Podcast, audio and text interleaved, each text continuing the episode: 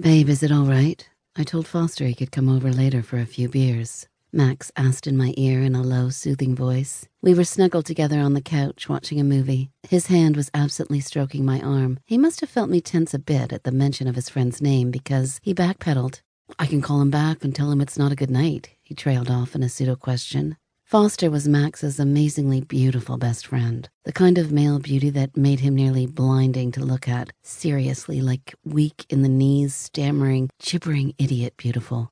I could never really relax when he was around. He made me anxious and self conscious. It didn't even matter that he seemed like a really great guy, he just made me nervous. I felt guilty for my reaction. I loved Max so much. He was my life. But Lord, I had some impure thoughts about his best friend. Really, really indecent thoughts. No, babe, that's okay. Invite him over. You two never get to hang out. I feel like I'm monopolizing your time. I don't want to be that girlfriend. The one that steals you away and cuts you off from everyone who means something to you because I'm jealous of your time and your attention. I leaned into him, giving him a squeeze and a quick kiss.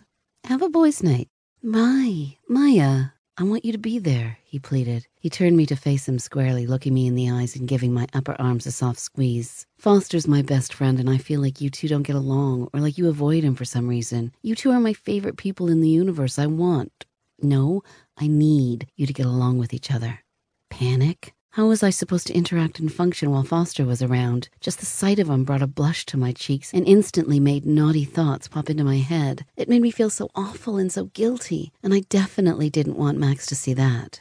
He didn't deserve that. I would have to find a way. It clearly meant so much to Max. I had to do it. I pasted a smile on my face, though inside I was quaking. Great, I said, if Max could sense the falseness in my overenthusiastic tone, he didn't let on. That sounds great. I can't wait. I am going to hell. I gave Max my best innocent doe eyes. He leaned in with a smile and gave me a deep, lingering kiss that soothed my frayed nerves and made my body begin to tingle. He pulled away just as I wanted him to claim much more. Then came the sound of the doorbell and the front door being pushed open. Hello? A deep, melodic voice sounded from the front of the house. Is everybody decent? Not nearly, I thought as my nipples perked up and the blood slowly pooled to my clit at the sound of his voice. Foster's beautiful voice. He was the singer and lead guitarist in a local band that was doing pretty well. They had a fairly big following. It wasn't all horny girls either. They were actually good, in a dark indie rock sort of way that reminded me a bit of Interpol or maybe Echo and the Bunnymen. My palms went sweaty and my mouth a bit dry as he found us in the living room. He popped his head in with a wide, charismatic grin.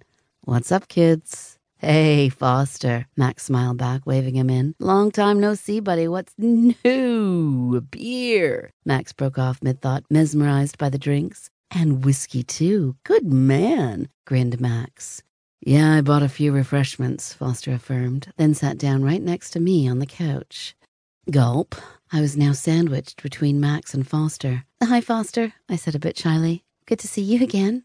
Good to be seen, Foster said surprising me by leaning in to give me a friendly kiss on the cheek. My hand reflexively came up to rest on his ribcage. Sweet Jesus, I think I'm in shock. I blinked as the realization that Foster's lips had just touched my cheek hit my brain, and holy fuck, his flesh felt fantastic. Even through the fabric of his tee, I could feel the supple, corded muscle. It was a struggle not to slide my hand along it. I pulled my hand back quickly, taking a shaky breath and scooching into Max a bit. How about a shot, pretty Maya? Asked Foster, twisting the cap off a fresh bottle of nice Irish whiskey. Um, sure, I replied, biting my lip a bit nervously. Foster slid the mouth of the bottle towards my lips as if to pour a shot into my mouth. He must have seen my quizzical expression because he winked at me and said, We're all friends here. Just as Max also said, No need to waste glasses.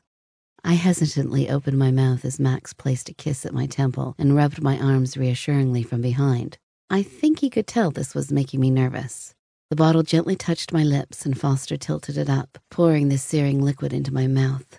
It was too much. I had to close my lips to swallow before it started overflowing. I gulped it down, coughing lightly, spilling some down my jaw as Foster pulled the bottle away. Oops. Sorry, Maya. Foster grinned as his free hand shot out to wipe the excess off my face. His thumb slid over my jaw just as the burn of the whiskey hit my belly, turning my insides molten. He lifted his thumb to his full, sensuous lips and sucked the whiskey off of it. What the fuck? I think my brain is about to short circuit from the sight of that. I can't believe he just did that in front of Max. What the hell is going on?